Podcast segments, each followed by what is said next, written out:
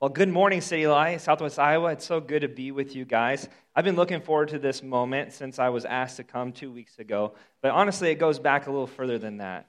I remember the summer when we walked through here and we were trying to catch a vision of what God might do. And that, that has come full circle. Look at this gathering. Look at the four baptisms that we've, you guys had. I think community is coming together, and you guys are honestly walking out the gospel. So, I was a small part of it, like I said, coming through, catching vision.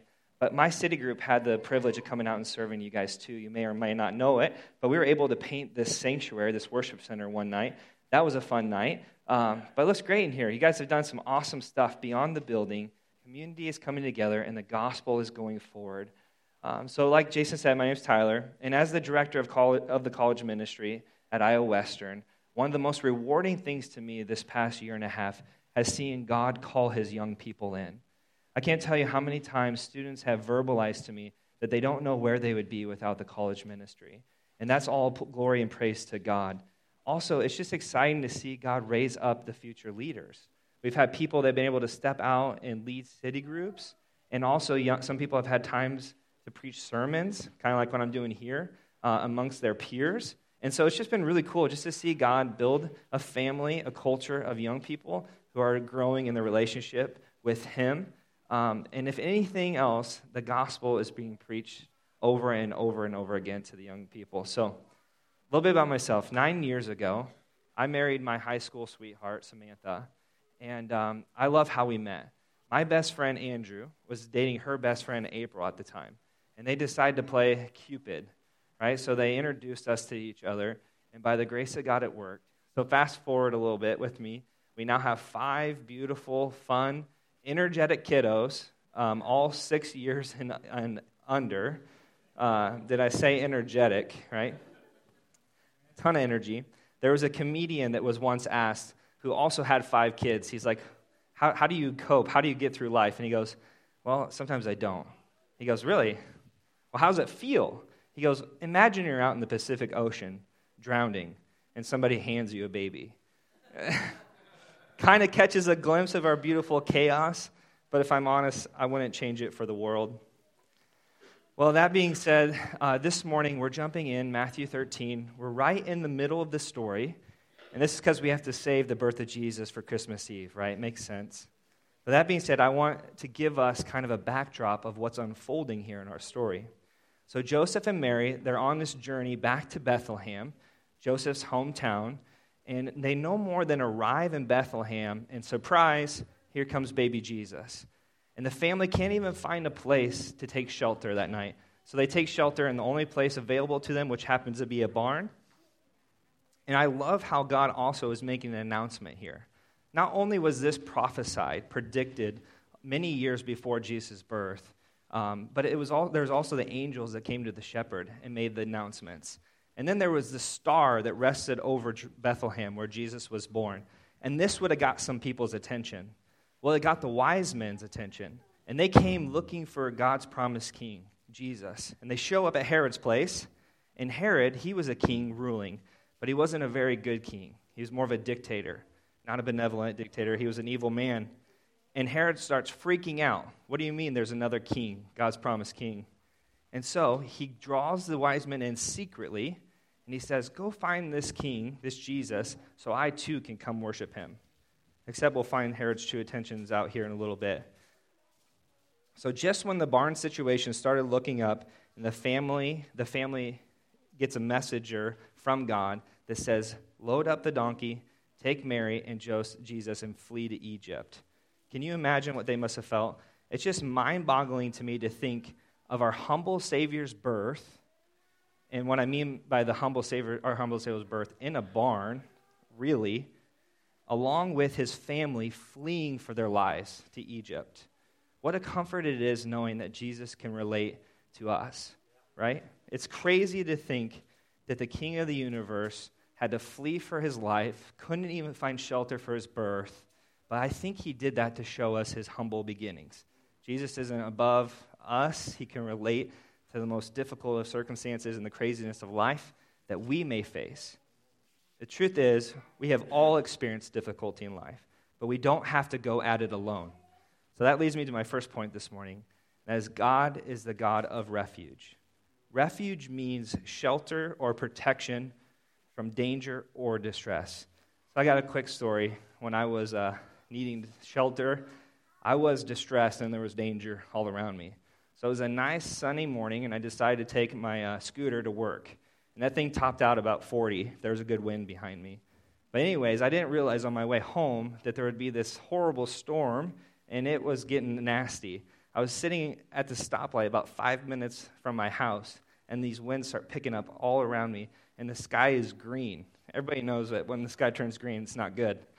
So I decided to pull off and take shelter the only place I could, which is at Bailey's Bar and I no more than just walked through the doorframe, and there was this torrential downpour and hail that begun. And this is a true story.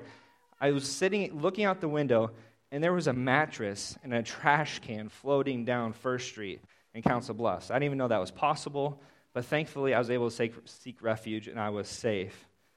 So, crazy story, but Bailey's acted as a refuge. Um, but in a lot of ways, guys, the church is a refuge. And when I say church, I mean the people. I have a friend whose sister was in an abusive relationship, and she reached out to one of the members in our church. And that weekend, there was a group of men that showed up at her house, loaded up her stuff, and moved her out in less than two hours. And that gal is safe. And like I said, in a lot of ways that the college ministry seeks as a refuge. There have been a handful of times that students uh, needed to escape some difficult circumstances that they were in, and other students housed them, you know, for a weekend or even a week. We're not alone in this journey. We can seek refuge by the church, and in the case of the royal family, and when they are on their run to Egypt, they sought refuge in God. This paints a picture of God being our refuge. And it makes me think um, how often is God working out all these small details of our life ahead of time, all for our good, and we aren't even aware of it? He uses unlikely circumstances, people, and places for our good. When I read verse 13 and it says, flee to Egypt, if I'm honest with you, unlikely people and circumstances just jumped off of the page. I was thinking, Egypt, really? It kind of brought me back to my Sunday school days where, um, you know, you talk about Moses and God met him at the burning bush and he said, Go set my people free. And Moses is like, I can't even speak. You know, I can really relate with him sometimes. I'm standing up here. It's like, oh, what's my next words? But he's like, I'll give you Aaron. So he had help. He wasn't alone. So he finally goes into Egypt and he says, Pharaoh, let God's people go. I'm just paraphrasing, just in case you didn't know. This isn't scripture. Hopefully, you know the stories too. But, anyways, um, it took 10 times, 10 awful plagues that God unleashed on Egypt to finally set the Israelites go. Pharaoh reluctantly agreed. And as they are on their journey to the promised land, they come to this river and they're trapped. They look behind them, and here comes Pharaoh and his armies. Can you imagine? Closing in on them. So, in their distress, they called out to God. God split the waters, did a miracle in their life. They were able to walk across safely, and just as the army approaches, the waters close on them. The Israelites are safe from their distress. God is our refuge. Herod lied and only cared about himself and he put the royal family in a scary situation. But the story is just beginning. God has a plan, one he predicted long ahead of time. Church, we can trust God's plans for our lives. We can take refuge in his promises. I pray that God would help us with our first reactions. And what I mean by that, when we receive the news that a loved one is given over to addiction, or maybe the diagnosis wasn't what we hoped it would be, or maybe our, our employer comes to us and says, Sorry, there's cutbacks. I just pray that our first reactions would be to turn to God in our distress, whether that's in prayer or whether that's reading the scriptures or to our, our family, our church family. Even though Jesus and his family didn't know how everything was going to work out, they knew that they could take refuge in God. They are not alone. God is a God of refuge, and he uses a nation, an unlikely nation like Egypt, to show us that he will fulfill his promises no matter what. So that leads me to my second point this morning. Jesus and the royal family were refugees. Sorry, God is the God of refugees. Jesus and the royal family were refugees, but even in their awful situation, God's promises were good and predicted. No one looks at baby Jesus and says, Nope, sorry, not willing to house him, right? How many of us would gladly have housed the royal family when they were on their run uh, to sh- give them shelter? What an honor it would have been to house the Savior of the world. But the scripture says that Jesus didn't even have a place to lay his head. After seeing his humble birth in the barn, their long journey, and their flight to Egypt, I'm starting to understand that verse in a whole new meaning. At the end of every refugee, like in Jesus' case, there's a tyrannical leader pushing and driving the people out of their homes and their own countries, forcing them to take refuge elsewhere. Most of us in this room have no idea what it's like to be a refugee, do we? But I think we can relate, or we might be able to relate more than we think here. The Bible says that we are in a foreign land. The book of Philippians says, but this, our citizenship is in heaven, and from it we await our glorious Savior, the Lord Jesus Christ. And the psalmist had this idea about himself as well. He knew what he was saying when he called himself a sojourner on this earth. Just didn't belong. And he asked God, Hide not your commandments from me. It's all I need, it's all I have. The truth is, if we feel, the truth is, we can feel like spiritual refugees um, in times of our own lives. A spiritual refugee feels like they are living in a foreign land. I remember a time I felt like I was in a foreign land. I was working at a body shop, and I'd been there for one week, one year and one week. And um, it, time, it came time for my raise, and I remember sitting there in the office, and they said, Well, all we can do is, is an eight cent raise. And I was like, Okay, well, that was a little defeating and crushing to the soul, to say the least. And so, beyond the, the finger, uh, grinding my fingers to the bone, it was a toxic environment. Uh, there was a lot of swearing, there was inappropriate magazines. I'm just, it was just hard to work there. And the guys would like and try to get me to cuss. They just thought it was mind boggling that I just didn't walk around just cussing all day long, I guess. But they loved saying Jesus' name in vain. And they would just yell it out. I don't know if they would smash their finger or what, but they just yelled out, GD or Jesus Christ in name, his name in vain. I'd look around and be like, I don't see him because I believe he's coming back. I just thought maybe they saw him before I did. But they, they started laughing. They caught on after a while. Um, but the truth is, Joseph and his family, the newborn baby, were on a flight of their lives uh, because of the injustice that was all around them. Now, doing a little character study on Herod gives us a lot of insight on how this happens even today. Herod seeks to kill all the baby boys in the area Jesus was born. I know Jason read it, but I want to read it again to us. It says in verse 16 Then Herod, when he saw that he had been tricked by the wise men, became furious, and he sent and killed all the male children in Bethlehem in all the region who were two years old and under, according to the time that he ascertained from the wise men. There's no sanctity of life. And unfortunately, this wasn't the first time Herod did something like it. And he's not the last one to do something like it. There's no question that the Bible celebrates diversity in human life. City like God cares about the refugee, he cares about actual refugees, and he cares about spiritual refugees. God is the God of refugees. If God cares, my prayer is that we would care too. Let's take some practical steps in caring for refugees. Maybe there's a family in the church or in your community and they're having a rough time. Can I encourage you just to invite them in? Have a meal with them. This would be a great Christmas gift that you could give to them, and chances are it would only add to your family celebration. Now, speaking of families, that leads me to my final point God is the God of relationships. God created the family to protect one another, to support one another, and in Jesus' case, to carry one another through good and difficult times. The obedience on Joseph's part amazes me, and I think we could learn a thing or two from the life of Joseph. He was listening to, close to, praying to God, and he loved his family. He was committed to them. He protected them in some of the most difficult circumstances that anyone could find themselves to be in. Joseph led his family well. Three times alone in, in this chapter, God sends a messenger to him and tells him what to do next in this journey. Now, if Joseph, back in verse 13, what if he would have woke up when God said, Take Mary and Jesus, get up in the middle of the night and head off for Egypt? What if he would have woke up and said, Oh, no, that garlic bread didn't sit very good last night? Or I'll wait until the baby wakes up, right? Everyone knows you don't wake a sleeping baby. But he acted with obedience. Things would have been much different for us if Joseph didn't act on obedience and urgency. He didn't hesitate. He got up in the middle of the night, he loaded up the donkey, Mary and baby Jesus, and he headed for Egypt. So I have a question for us. What has God asked you to do lately, and you've been putting it off? Will you respond with repentance and turn quickly to God and from whatever that is? Maybe it's a hidden sin, and you've made excuses for why it's acceptable.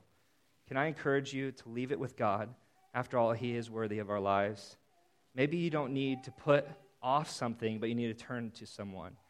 Maybe it's a broken relationship, and you need to just step out in faith and humility and be the first one to ask for forgiveness, even if you're not as much to blame for that as the other party. Please don't leave here without this morning without doing what you know God is asking you to do. But Joseph wasn't untouchable. We read earlier that God did call them out of Egypt, part of his prophecy. But when he went back to, was headed back to Judea, he found out that Archelaus was reigning in place of Herod, which was Herod's son.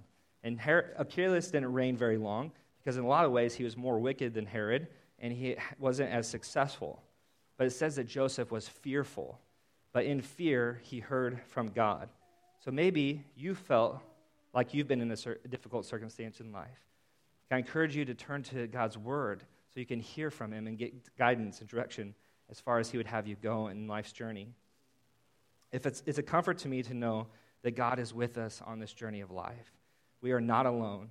Just as God saw Jesus through when he was most vulnerable, God's promises are true for us as well. The story ends in Matthew 2 with Jesus and his family settling in Nazareth. And we won't hear much from Jesus until he's in his 30s. Jesus lived a life of complete obedience to the Father, accomplishing his will on earth, and is now sitting at the right hand of God the Father. And he'll come back for us, for all those who have repented and believe, and we will be with him forever in the new heaven and the new earth. And no, there will be no more fear, there will be no more persecution, no more refugees. No, we'll, we will all take re- refuge in God.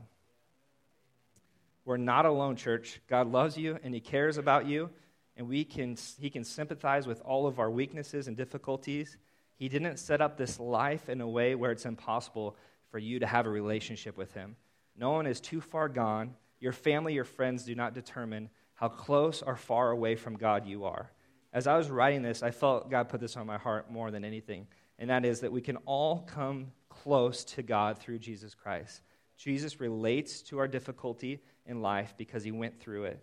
If the king of the universe was born in a barn and fled for his life in the care of his family's arms, then we too can trust our God, and he will see us through the craziness in our own lives.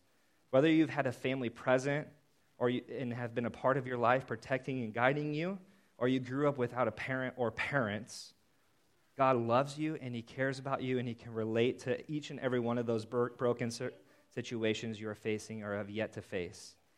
You don't have to seek refuge anywhere else. You don't have to turn back to Egypt. God has called you by name.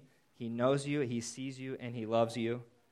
There is, a, there is no person in this world that is too high or too low, too rich or too poor, barely educated or highly educated that God doesn't know, love, and see. And His promises are good for us, like I've been saying. Uh, he has given us a hope and a future. His promises are not to harm us, but to give us peace despite the difficulty that we might find ourselves in. Maybe you felt like you've been on a long journey of life and you're living in a foreign land. I just want to give you comfort this morning knowing that God sees you and He loves you. I love how God uses the family, Joseph and Mary, to protect Jesus along the journey. But God also uses our spiritual family too. We're not alone. Maybe you don't have an earthly family to turn to in good or difficult times. But even if you do, city groups are for all of us. I just want to share what city group has meant to me personally. Recently, my city group teamed up with another city group. And we had our first night two weeks ago. We meet on Wednesday nights. And from the first night, it really felt like family. Uh, and we had awesome food. It happened to be appetizer night. Now, who doesn't love Buffalo Wild Wings, um, some pigs in blanket, and good old cheese dip, right? And a vegetable tray. All right. Confession There's always a vegetable tray. Somebody always brings one, and God bless their heart for that. But every time I get up for my second plate of food, it's like the vegetable tray jumps off the counter and is like, You should really eat me instead. Then there's this battle going on inside, like, Should I really? But, anyways, that's thankfully one of my biggest um, struggles with City Group. And like I said, from the first night that we teamed up, it really felt like family. Uh, people were opening up and sharing wins and hurts. They were sharing things that like families wouldn't even want to talk about, and if they did, they would want to keep in the dark. Although there were many different, different stories and backgrounds, a couple of them stood out to me. One gal was seeking guidance in refuge as far as what to do in her situation. She happened to be in an abusive situation. She's, her husband, she's, who she's married to for years, uh, just treating her horribly, to say the least. And she's just saying, How does God view this? What would God have me do? And it was neat just to be able to speak life into her situation. And then there's also a family who was almost torn apart due to adultery in their marriage. But they're taking steps towards forgiveness and healing, and there's hope in Jesus Christ. And so those are just a couple of the stories that night where I felt like I walked away knowing I could take refuge in my spiritual family. So, that being said, I find peace knowing that our spiritual families are for us, on our sides. That's true not for mine, but for all of us. They are, I'm not, we're not alone. I know for some of us, we might be, there might be true heartache and legit reasons why we don't want to attend City Group. Maybe, like Jesus, you felt driven out of church or, dro- or out of a small group in the past. Maybe you don't feel like you're welcome. And like Jesus, you had to seek refuge in Egypt. Jesus has given us a gift of relationships where we're not alone or where we're not left out. A spiritual family where we're able to help one another, where we can encourage each other, and where we can grow closer to the heart of God. A spiritual family is where we can walk away a little bit more like Jesus. That kind of community, those kinds of relationships, that kind of family matters.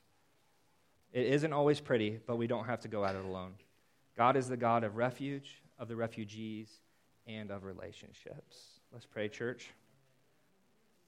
King Jesus, I'm just thankful for your goodness. I'm thankful for this opportunity. I just pray that, uh, Lord, you would accomplish that work in our hearts.